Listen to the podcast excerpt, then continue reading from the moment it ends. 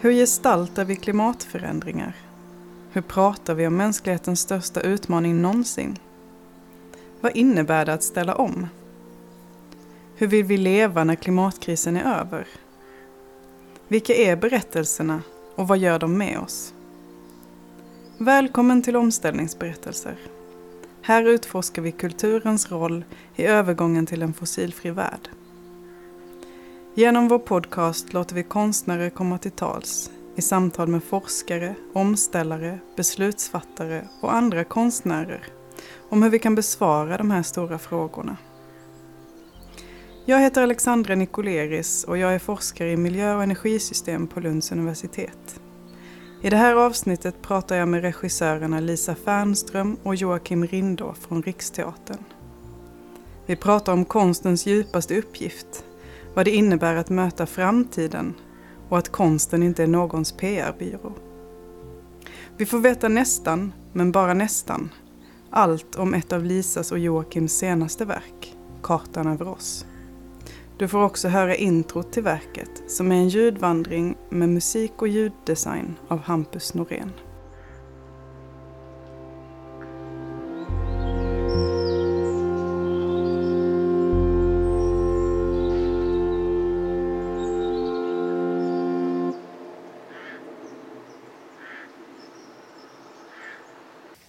Men för mig så har väl det varit det stora temat liksom, de senaste åren, eller, eller i varje fall ett av de stora temana. Um, och då började det med um, ett projekt som heter Rörelsen som var 2012 i Stockholm på Teatertribunalen. Och där vi gjorde en, någonting som kallas för en videowalk där vi iscensatte att det var en jättestor klimatockupation på Södermalm som hade stängt av hela innerstan i Stockholm. Och så gjorde vi en typ av videoinstallation där vi tog dit liksom så hundratals statister och eh, jobbade liksom med eh, ja, men påståendet så, tänk om det fanns en rörelse. Vilket var eh, jätteroligt sen när det eh, också hände i verkligheten. men det var ju långt senare. Um, och sen efter det så gjorde jag tillsammans med min frigrupp Troja scenkonst eh, Run for your life som var en typ av eh, eh, där vi också hade ett, där Riksteatern, som är min nuvarande arbetsplats, eh, var invol superinvolverade och finansierade projektet och Jocke var också med. Och det var första gången vi träffades i Run for your life, eller hur? Ja, det, var. det var första gången jag träffade så många människor, Run for your life. Um, och Run for your life var ju en typ av... Det var inför COP 21 i Paris. Um, och det är ett stafettlopp från eh, Kiruna, eller ett berg, ett bergs, en kulle utanför Kiruna. Så är det ett stafettlopp därifrån till klimatförhandlingarna i Paris i 21 dygn. Då är det den här sträckan är 4300 kilometer lång så det är tusen personer springer en liten bit var dygnet runt under 21 dygn. Alltså från ögonblicket när den första personen börjar springa så är det någon som springer hela tiden i 21 dygn. Och sen direkt sänder vi det här. Mm. Um, och så frågar vi varje människa varför springer du? Varför är det här viktigt för dig? Och så får de skriva en liten text och så spelar vi in den och så ligger det liksom som en voice-over medans de springer. Och då får vi liksom hundratals berättelser om varför eller människors olika liksom, ingångspunkter i ämnet. Um, och så blir det också som en typ av geografisk... Liksom. När vi började var det så snö och iskallt. Och sen så, i takt med att vi närmar oss liksom Paris så liksom springer vi mot årstidernas växling. Så att det blir liksom långsamt varmare och varmare ju längre söderut vi kommer. Och så anlände vi då när COP 21 öppnade ungefär samtidigt som eh, Barack Obama. ja. Så det gjorde vi. Och sen har jag gjort två olika projekt som har varit också live streaming-projekt. Där det ena hette The Revolution Will Be Televised och det andra hette Disobedience Live. Där vi gjorde en typ av livesänd dokumentär i en vecka där vi också dygnet runt följer en grupp aktivister under en ockupation av en kolgruva i Tyskland, Ende Gelände, om vi har lyssnare som har hört talas om det. Och då följer vi liksom i direktsändning från att de lämnar sina hem, de är en grupp personer som inte känner varandra, så följer vi dem hela vägen ner och medan de förbereder sig inför aktionen och genomför aktionen och sen hem igen. Liksom. Um, så det är som en typ av dokumentär um, om, um, ja, om ockupationen av en kolgruva, kan man säga. Och sen har jag gjort också vanliga scenföreställningar. Alltså så här, musikteater, bland annat en show som heter Nationalparken som är ett samarbete med kompositörerna Sara Parkman och Hampus Norén och poeten, naturlyriken Jonas Gren som var så turnerat med Riksteatern. Eh, mm. Gud, jag pratar jättelänge. Bla, bla, bla. ja men många saker, det är ju jättespännande och, och, och, olika typer också. Att just det här, det dokumentära kan blandas liksom med, med uh, scenkonsten på andra sätt. Hur är det för dig Joakim? Vill du också berätta lite vad du... Ja men absolut, det är roligt att lyssna på det här för det är ju liksom mitt scenkonstnärliga uppvaknande vad det gäller klimatfrågor och relationen mellan människa och natur eh, går ju väldigt mycket eh, genom ditt konstnärskap, Lisa, eh, som publik och eh, fan. Där jag ju faktiskt eh, jag träffade ju inte dig då, men jag träffade ju ditt eh, konstnärskap genom rörelsen som du berättade därom först. Gud, du var på rörelsen? Väldigt, jag var på rörelsen. Jaha, vad fint. Jag gick där med den där lilla videoskärmen och tog mig genom kvarteren på Södermalm. Och går ju fortfarande där och tänker så här, tänk när människor lämnade sina... Nej, det hände ju det händer ju på skärmen. Men det händer ju också på riktigt när vi föreställer oss saker och ting. Och det är ju liksom en av de riktigt mättiga grejerna med konsten och kanske eh, konstens djupaste uppgift, tänker jag. Att hjälpa oss att föreställa oss saker som inte den fysiska verkligheten än så länge bjuder på. Eh, nej men så att jag, jag tänker att det där är, jag, jag ser det verkligen liksom som en startpunkt som ju får sin fortsättning också genom Run for your life. Där ju min ingång var väldigt mycket i att bli så uppfylld och tänd av det här liksom communityt och rörelsen som byggs kring att alla den här mängden människor runt om i Sverige och vidare i Europa plötsligt möts i en uppgift. Och det där kan man väl säga är min eh, min eh, soft spot, eh, eh, ibland superpower. eh, att jag, jag går verkligen igång på när människor liksom blir engagerade kring en sak och försöker liksom då underlätta att de kommer i kontakt med varann. Eh, och att relationerna får möjlighet att eh, på liksom, gemensamma arenor koppla upp sig mot varann. Eh, både under verkens gång men också som en förlängning av verken. Det här är ju relationer som finns kvar, precis som mitt minne av, av eh, rörelsen, eh, föreställningen rörelsen finns kvar. Eh, så är ju det liksom relationer där Run for your life sen och den jättestora mängd eh, riksteaterföreningar, eh, människor från naturskyddsföreningskretsar och andra engagerade, de, de existerar ju även idag. Vi har ju upplevt någonting och gjort någonting tillsammans. Ehm, så eh, min roll då på Riksteatern, förutom då att ibland regissera så är jag verksamhetsutvecklare och när eh, dåvarande teaterchef Måns Lagerlöf eh, började prata om liksom längre satsningar. Vad ska vi, han ville liksom ta grepp med repertoaren eh, kring eh, olika tematiker eh, där Demokratifrågan var en eh, tematik eh, och människa, natur var en annan.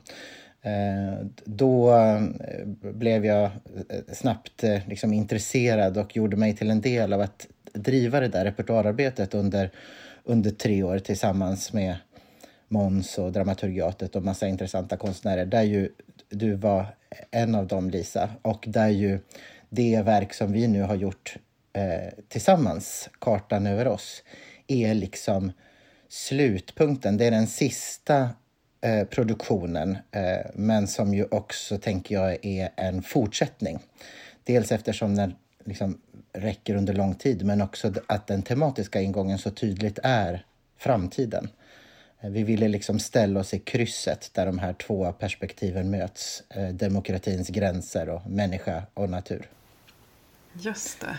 Och, den, och jag har ju försökt, jag har inte gått eh, kartan över oss och det har inte deltagit i, i den här föreställningen. Men, men jag har eh, läst och tittat och, och försökt bilda mig en uppfattning om det här. Och, alltså, för omställningsberättelse som projekt, alltså att att fundera på vad innebär det egentligen att ställa om i, i en era av klimatförändringar och eh, ja, sviktande biologisk mångfald och alla de andra sakerna vi håller på med, vi människor.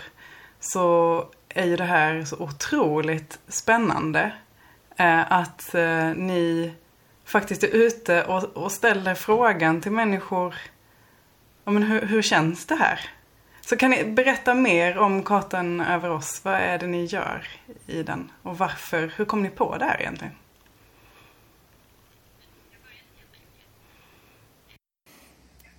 För mig så är liksom den konstnärliga kärnan i Kartan över oss en känsla, en ganska enkel känsla som jag har haft i liksom 10-15 års tid. Eh, och som egentligen jag tror att alla mina projekt i det här ämnet försöker hantera samma. Det är som att det finns en utgångspunkt där.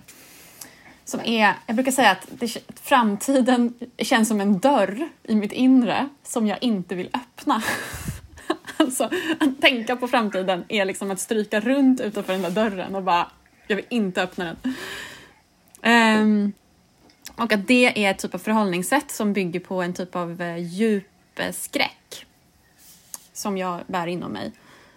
Um, och att egentligen så är liksom kartan över oss för mig personligen konstnärligt helt enkelt ett försök att, att öppna den där dörren och att liksom stå en stund och försöka liksom titta på det som är där bakom utan att springa eller stänga den igen och bara vara där och titta och tillsammans med andra personer. Alltså att inte nödvändigtvis stå där själv. Liksom. Um, utan på något sätt vara i det och bara... Jag förstår vad som händer. Nu försöker jag mm. tänka på det och inte väja, att bara vara där. Så enkelt skulle jag säga. Eller enkelt, men, men det är för mig den konstnärliga utgångspunkten. När du berättar det där så, så funderar jag själv liksom eller när jag ställt frågan till mig själv, vad är, vad är, min konstnärliga utgångspunkt och vad ser jag liksom för spår genom tiden? Och då kopplar det väldigt tydligt till sammanhanget. Eh, alltså hur, eh, hur kan jag bygga ett sammanhang i kontakt med andra och med världen eh, som gör mig tillräckligt modig eller kapabel eller skör för att på riktigt våga möta de tankar och känslor eh, som jag behöver möta. Eh, och, och det gör ofta att själva föreställningen som, som blir så småningom, och vi ska väl komma in och prata om den, vad den faktiskt är, många gånger för mig, liksom, den, den börjar egentligen redan i tillblivelsen av projektet. Eh, den börjar när vi börjar prata om och söka tillsammans med andra människor efter idén till vad vi ska göra. Där någonstans börjar också berättelsen och föreställningen äga rum. Och sen så småningom så, så blir den där kondenserade föreställningsstunden som är kanske en till en och en halv timme där vi möts och säger så här, nu börjar det och nu slutar det. Men egentligen så har den där starten skett långt, långt innan.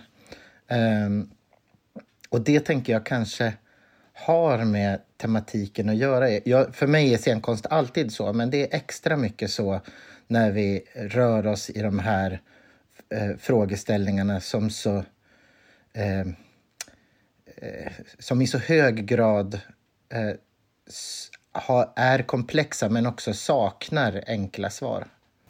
Just det. Mm. Där, där ett svar är eh, tillsammans. Det, det, det, är omöjligt att klura ut det själv på kammaren. Mm. Eh, för det är inte där lösningarna ligger. Och att tillåtas få tid till att eh, stanna i den här kanske känslan av skräck som Lisa beskrev innan. Ja. Att, att göra det tillsammans också. Mm. Men berätta, ja, vad, vad, vad gör ni i Kartan över oss? Vad är det för en slags föreställning? Då kan man, om man tänker sig då för en publikperson så kanske den går in den bestämmer sig så här, ja men jag vill gå på Kartan över oss. Så går den in på hemsidan och bokar en biljett. Och så får den en tid och en plats. Kom till teatern klockan sju. Ta med dig ett par hörlurar, din telefon, ladda batterierna, klä dig efter vädret. Så går de dit och där är det kanske 20 andra personer som också har bokat biljett. Träffar en biljettvärd och den personen säger åt dem att ladda hem en app på telefonen. Så gör de det. Och sen när alla har gjort det och är redo, då trycker publikvärden på play.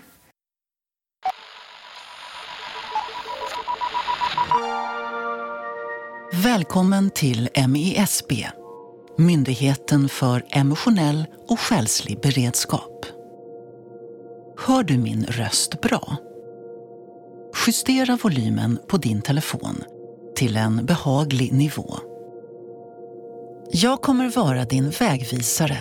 Du kommer få instruktioner för vart du ska gå och hur du ska röra dig. Se dig omkring. Ser du någonstans du kan sätta dig ner? I så fall kan du sätta dig där nu. I annat fall, ställ dig lite avskilt. Välkommen till MISB. Det här är vårt pop-up väntrum. Eftersom myndighetens verksamhet är emotionell har vi ingen fast form. Ingen specifik adress, inget hus, inga kontor, inga kaffemaskiner eller kopiatorer. Istället använder vi befintliga lokaler och samarbetar med lokala organisationer. Idag Riksteaterföreningen på din ort. Ser du funktionärerna i varselvästar? Försök få ögonkontakt med någon av dem. Vinka. De representerar myndigheten här idag. Så varför är vi här? Forskarna är eniga. Framtiden närmar sig. Vi befinner oss vid en punkt i historien där vi på kort tid behöver ta stora beslut. Val vi gör idag kommer påverka utvecklingen under århundraden framöver. Myndigheten för emotionell och själslig beredskap har fått i uppdrag att förbereda befolkningen på framtiden. Ett inre beredskapsarbete. Forskning visar att många idag känner sig vilsna. Medan vissa förtränger varje tanke på hur det kommer gå reagerar andra med att bunkra upp stora lager av föda och material. En relativt liten del känner tillförsikt och optimism medan en växande grupp upplever en omfattande oro inför både sin egen och världens framtid. Myndigheten för emotionell och själslig beredskap har därför fått i uppdrag att sammanställa en karta över detta inre landskap. Kartläggningen pågår samtidigt över hela landet. Dina svar är avgörande Tillsammans med de andra deltagarnas svar utgör de grunden för det som blir kartan över oss. Res dig upp nu. Låt armarna hänga längs med sidorna. Ta ett djupt andetag. Undersökningen inleds med tre enkla frågor. Bakgrundsdata. Varifrån kommer du? Peka med hela armen åt det håll du tror att din födelseplats ligger.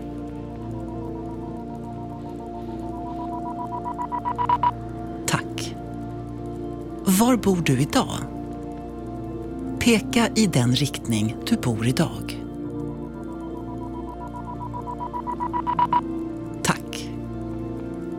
Vart är du på väg? Peka i den riktning du tror att du kommer befinna dig om tio år.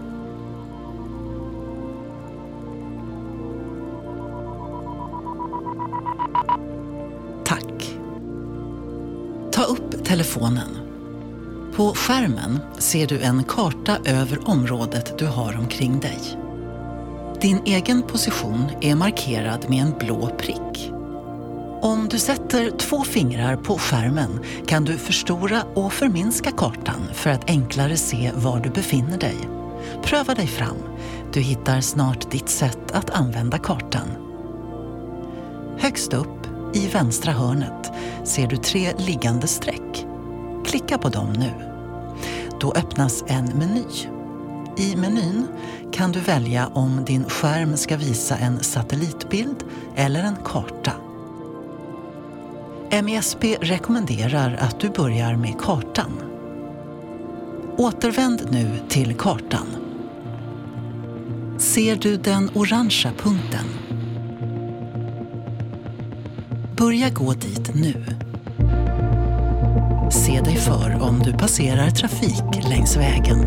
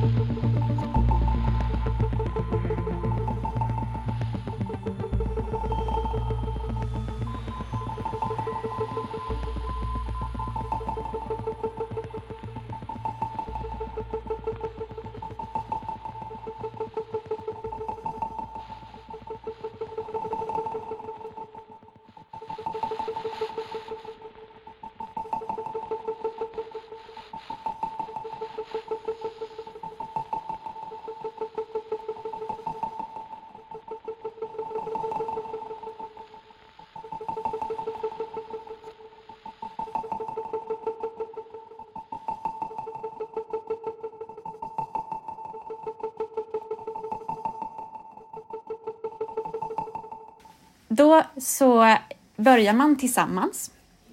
Um, och sen efter ett tag så går man iväg. Och då funkar tekniken så att din GPS i telefonen triggar ljud allt eftersom du rör dig genom det urbana landskapet. Så beroende på vilken väg du tar så får du höra olika ljud. Och berättelsen börjar eh, utspela sig och då samarbetar vi på Riksteatern med myn- eh, den fiktiva myndigheten för emotionell och själslig beredskap som håller på med en eh, utredning av framtiden. Och eh, den här utredningen äger rum över hela Sverige i tre år och nu ska du delta i den. Och då så väldigt enkelt så går det till så att du genom att göra val du får liksom olika frågor och olika påståenden och sen får du göra val som på olika sätt handlar om din egen känsla, eller tanke eller föreställning om framtiden. Och sen beroende på vilka val du gör så hamnar du på olika platser i stan och får höra helt olika eh, framtidsscenarion utveckla sig. Alltså, verket funkar lite grann som en filterbubbla det förstärker liksom hela tiden din egen... Som jag då som har en liten dystopisk läggning, jag liksom... För mig blir det bara värre och värre och värre ju längre jag går. Liksom. Um, så, och sen så... Um, nu är frågan hur mycket jag ska spoila här. Säga att så småningom så blir du också speglad i dina val. Uh, och det sker en typ av utzoomning. Och sen på slutet så återsamlas alla och så är det som ett gemensamt avslut där man också i, får lämna ett eget bidrag till verkets fortsättning. Um, det är ungefär en och en halv timme långt. Um, och har ju nu haft premiär på 40 olika platser runt om i hela landet. Så uppställningen är alltså så också att, att det här verket är då programmerat med eh, de här olika liksom, möjligheterna till vandring på varje ort eh, och ligger där tillgängligt för respektive arrangör, som ju då oftast är Riksteaterföreningen på orten, att använda när och på vilket sätt och hur många gånger de vill under en treårsperiod. Så att det här kommer då finnas fram till 2023. Ehm, eh, där det också finns en funktion i verket som liksom fyller på genom de här bidragen som publiken själva eh, lämnar. Så att det, är liksom, det finns små brödsmulor eh, som, som så småningom liksom bidrar till fler perspektiv eh, inom verket. Eh, och det är en, en väldigt rolig grej. Nu när du förklarade, eh, Lisa, så sa du att man rör sig genom det urbana landskapet. Det här är ju på många ställen också ett tämligen eh, lågurbant eller snudd på ruralt på sina ställen. Eh, så sammanhanget runt omkring präglar ju också själva upplevelsen. Vissa kommer gå genom ganska små byar eh, och så småningom kanske röra sig i utkanten eller till och med se liksom en, en ganska obruten horisont i vissa delar av sin vandring medan andra rör sig mellan huskroppar i hela sin promenad. Och genom att de här frågorna kommer till publiken med olika eh, utblickspunkter så, så påverkar det såklart också vilken typ av upplevelser och känslor som, som präglar vandringen på de olika ställena. Just det. Eh. Men så, så, så, så, de här brödsmulorna där innebär alltså att, att om man medverkar i eller deltar i det här eh, föreställningen så är man också med och, och, eh, och skapar det? Är det ja. så? Ja, det är ju jättespännande ju. Mm. Och det finns ju, själva, själva storyn är ju Eh, och det kan man ju tycka är, är, är, eh, märkvärdigt, eller det är ju märkvärdigt, att vi började hitta på den här historien eh, för ett år sedan om en... Nej, det är inte ett år sedan, det är drygt ett år sedan nu. Det var alltså innan coronaviruset kom till Sverige och, och allt vad det innebar. Så började vi fantisera om en, Eh, den här myndigheten, MEESB eh, Myndigheten för emotionell och själslig beredskap och tänka, tänk om det fanns en myndighet i Sverige som, som har i uppdrag att förbereda medborgarna på att möta framtiden och på något sätt både kartlägga men också facilitera eh, i att på något sätt stå ut eh, med eh, att eh, tillsammans då kliva in i det här landskapet som breder ut sig inuti oss själva när vi försöker tänka på framtiden. Eh, och sen blev ju det här myndighetsgreppet allt mer reellt på något sätt och eh, vi började liksom få ta del av direktsända myndigheter och deras experter eh, dagtid och då lät vi det liksom också inspirera oss för vi var ju liksom i tillblivelseprocessen där.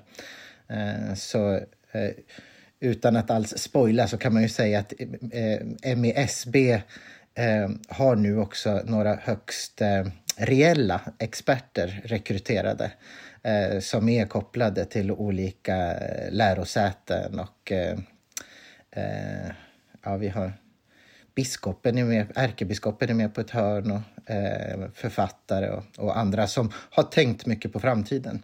Eh, så, så de, de är medverkande också i verket och i myndighetens verksamhet.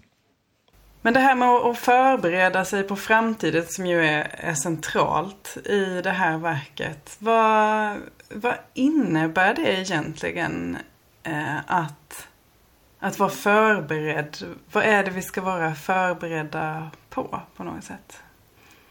Och för att eh, det, det kanske blir en väldigt eh, flummig fråga. Så jag tänker, jag knyter samman det med att um, jag, jag, leder en bokcirkel på Lunds universitet. Eh, men den är öppen för vem som helst. Så vi har eh, deltagare som, ja, som inte är studenter eller inte jobbar på universitetet och sådär också. Men vi läser klimatfiktion. Och en återkommande diskussion här är Eh, att jag väljer för dystopiska böcker eh, och ibland när jag försöker eh, välja någon, någon bok då som är mer utopisk så är det alltid någon som protesterar och menar att eh, ja, men vi kan, det, här, det här är för hoppfullt, det kommer aldrig bli så eh, och vi måste på något sätt förbereda oss på katastrofen som kommer. Så jag tycker det här med att förbereda sig är väldigt centralt på något sätt i all diskussion kring eh, Eh, klimatförändringar och, och omställning. Eh, men att, att eh, den här, själva frågan att förbereda sig tycker jag är så intressant och att, att massera den lite grann. Är det vad innebär det att hoppas eller är det liksom dystopin vi måste förbereda oss på? Eller vad har ni för tankar kring det? Och också utifrån kanske vad ni har nu fått för erfarenheter av kartan över oss det senaste året?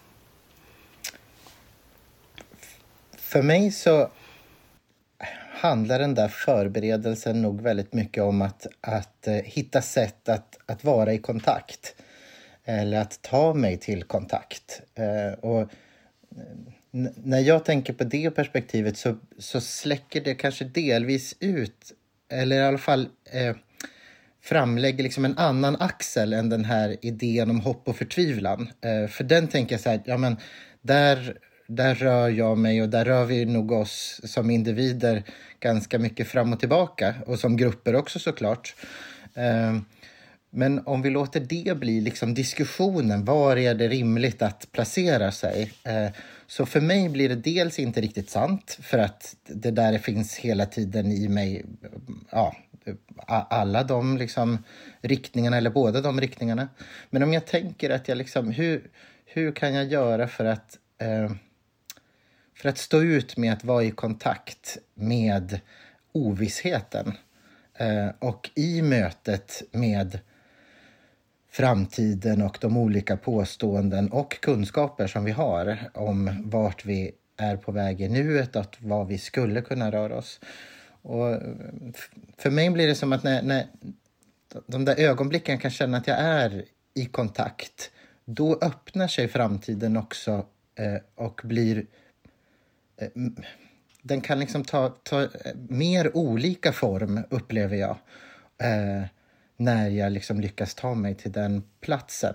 Och då blir jag inte lika beroende av att liksom eh, se hur backspegeln berättar om den väg jag har framför mig.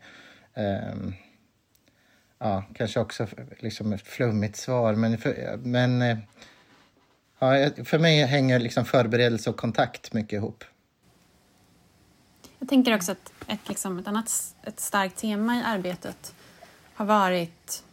Och där är jag väldigt inspirerad av um, Carrie Faser som är på Semus, professor. Ja, du vet.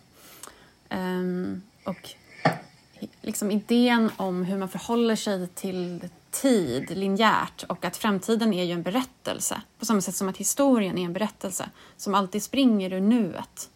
Liksom. Um, och att jag tänker mig att det liksom finns på samma sätt som att det finns stereotypa karaktärer, arketyper. Eh, så finns det liksom eh, tråper av framtidsnarrativ i samtiden. Och att de där tråperna tycker jag är som så här, olika stora planeter som har så här stark gravitation.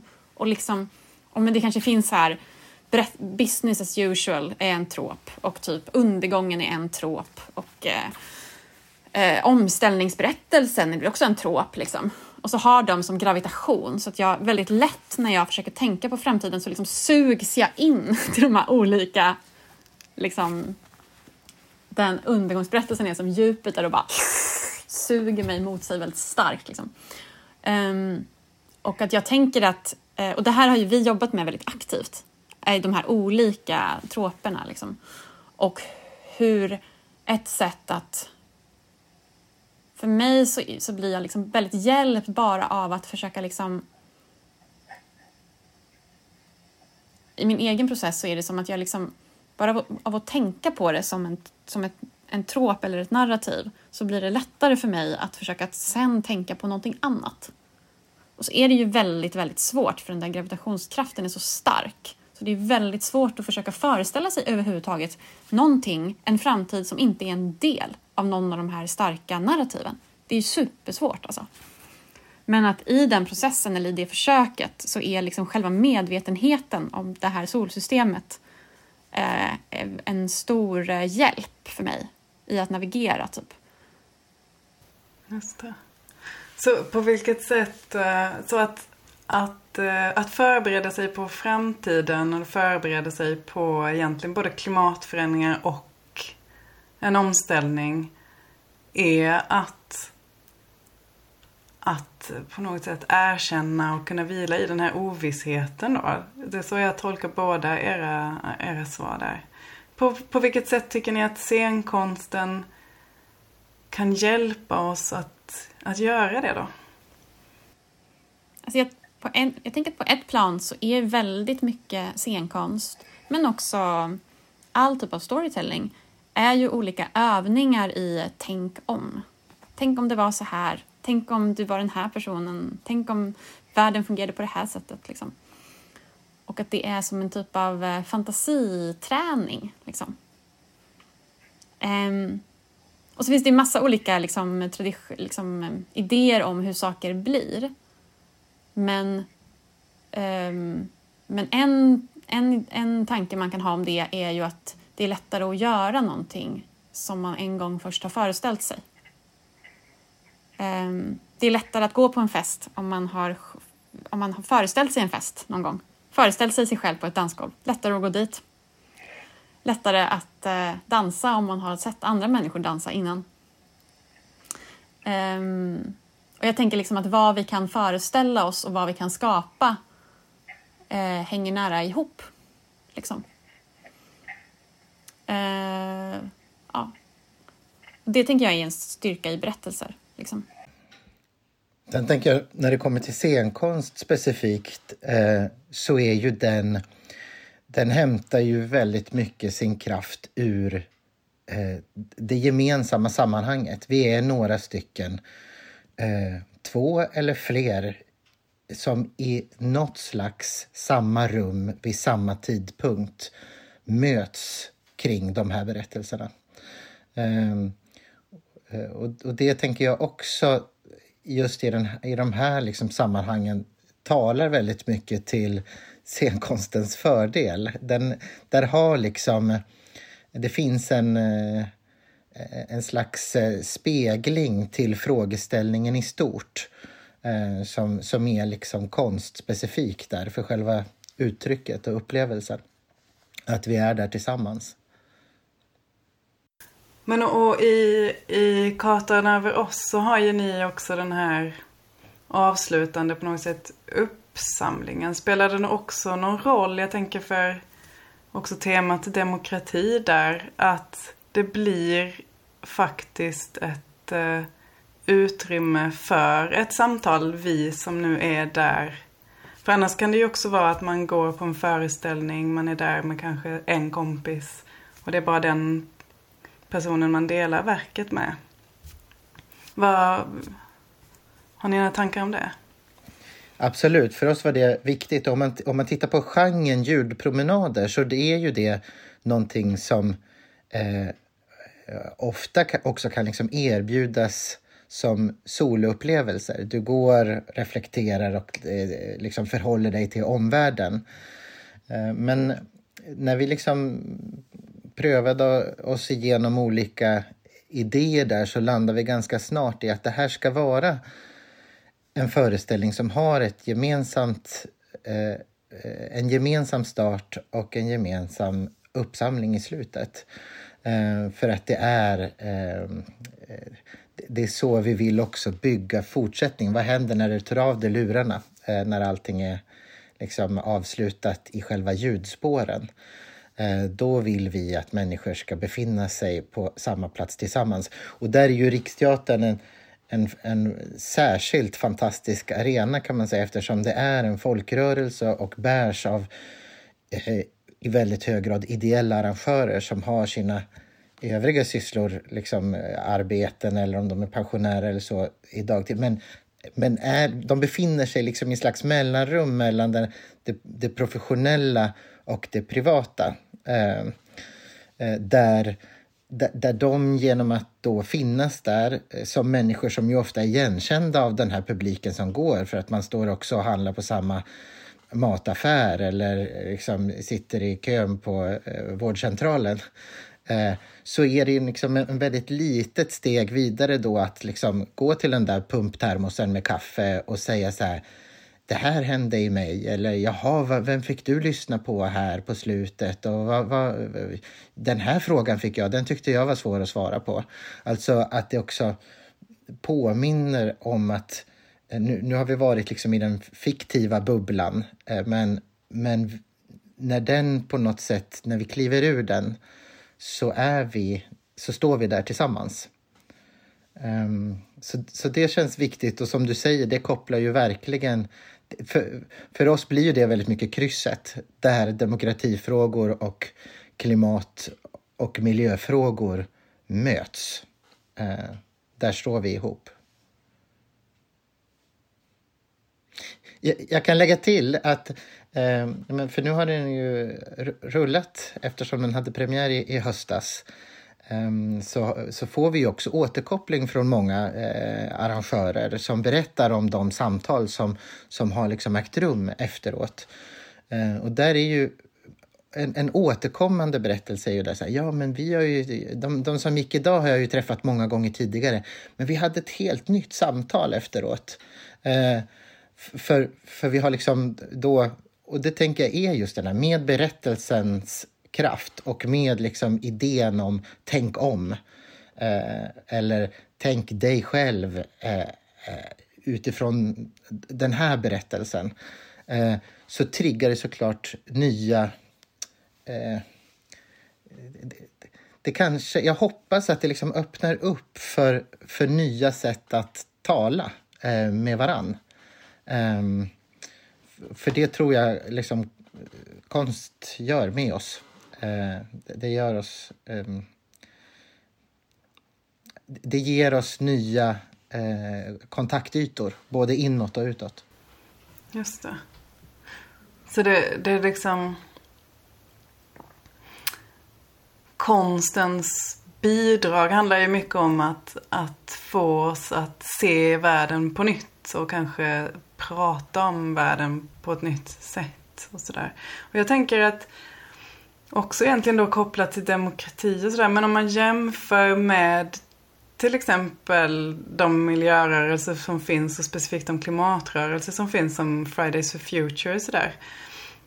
Som ju i väldigt stor utsträckning egentligen också handlar om ett slags ansvarsutkrävande. Alltså vi har ju liksom Greta står och uppmanar till att men, politikerna måste göra någonting. De, måste, de ska lyssna på forskarna men de ska ju faktiskt också göra något. Det är ju det det här handlar om. Vad, vad tror ni, har, ni, har konsten någon roll att spela där också eller? Alltså jag tänker typ, jag är liksom väldigt bestämd i min konstsyn. Och där jag tycker att konsten måste det eh, aldrig kan avkrävas liksom, instrumentella eh, ansvar. Eller liksom, då tänker jag att man är ute på väldigt, väldigt hal is. Liksom, eh, vi kan aldrig säga att det är teaterns ansvar eller scenkonstens ansvar att prata om klimatfrågan eller så.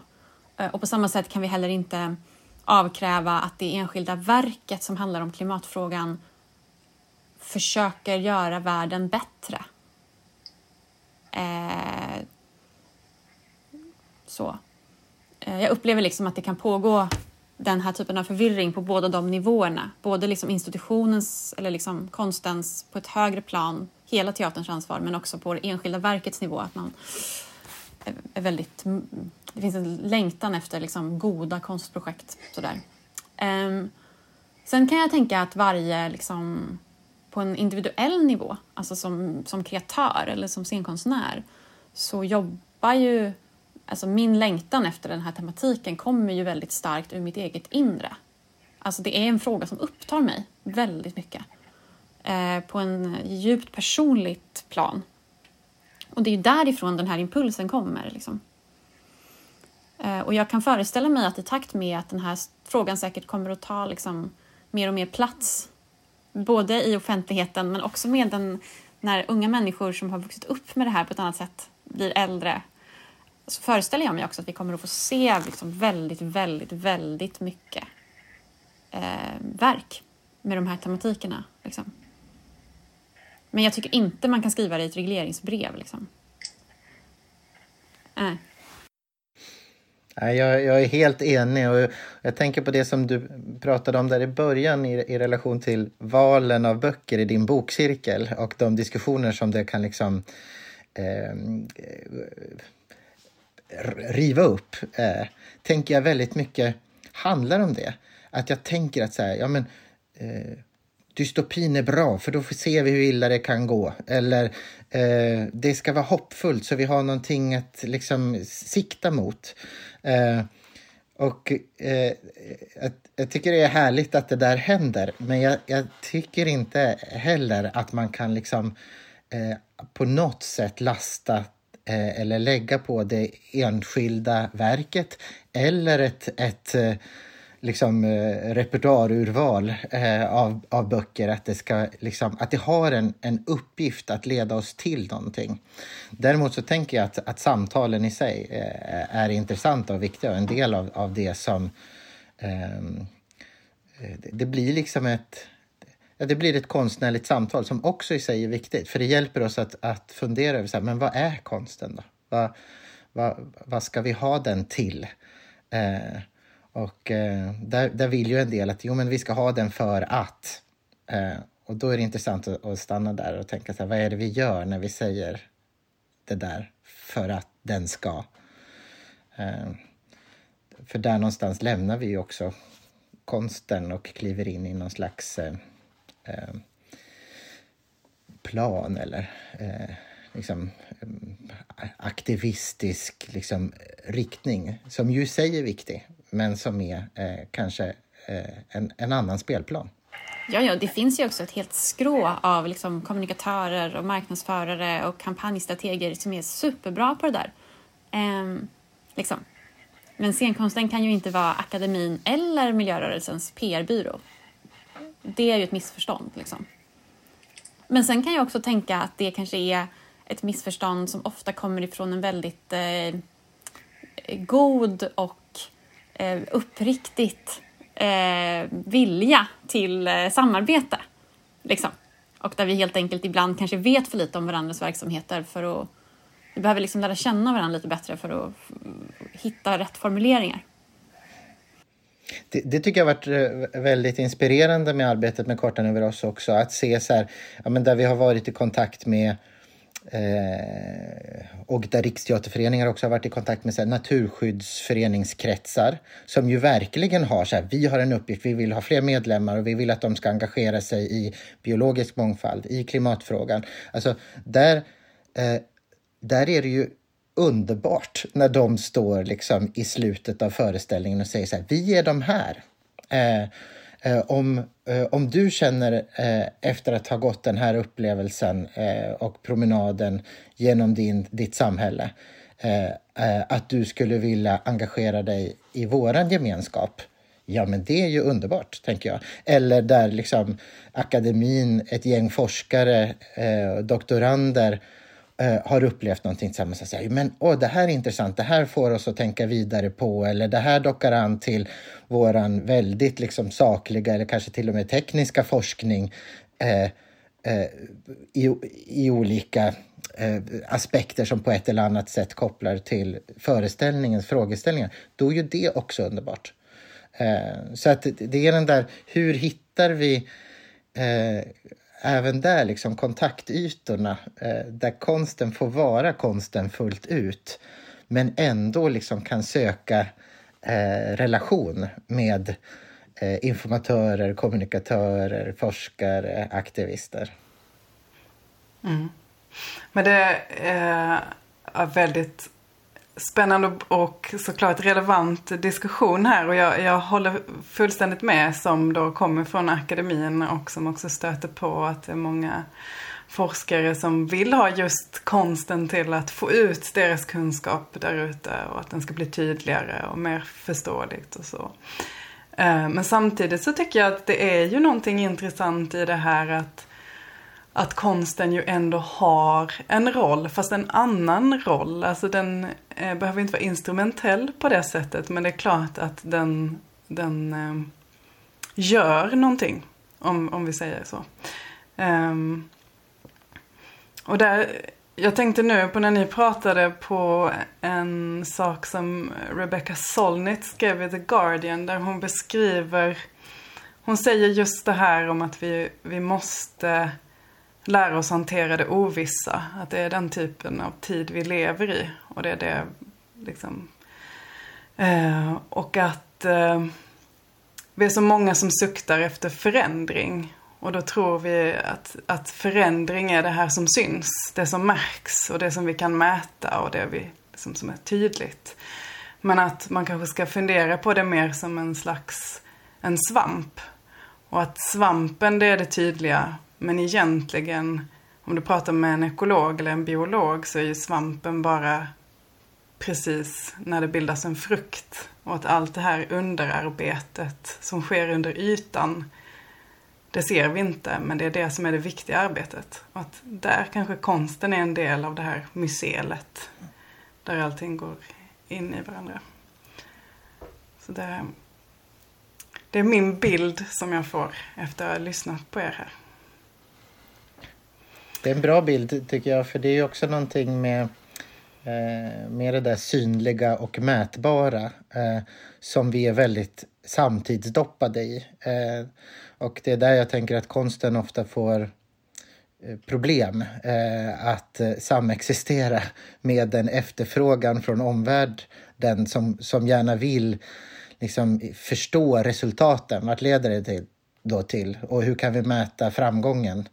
Eh, och effektiviteten i relation till liksom, instoppade resurser. Eh, och där är ju där, där är det liksom tufft för, men ack så viktigt, att konsten och konstnärerna står pall och de konstnärliga institutionerna står pall eh, och säger att de, de svaren kommer ni inte få.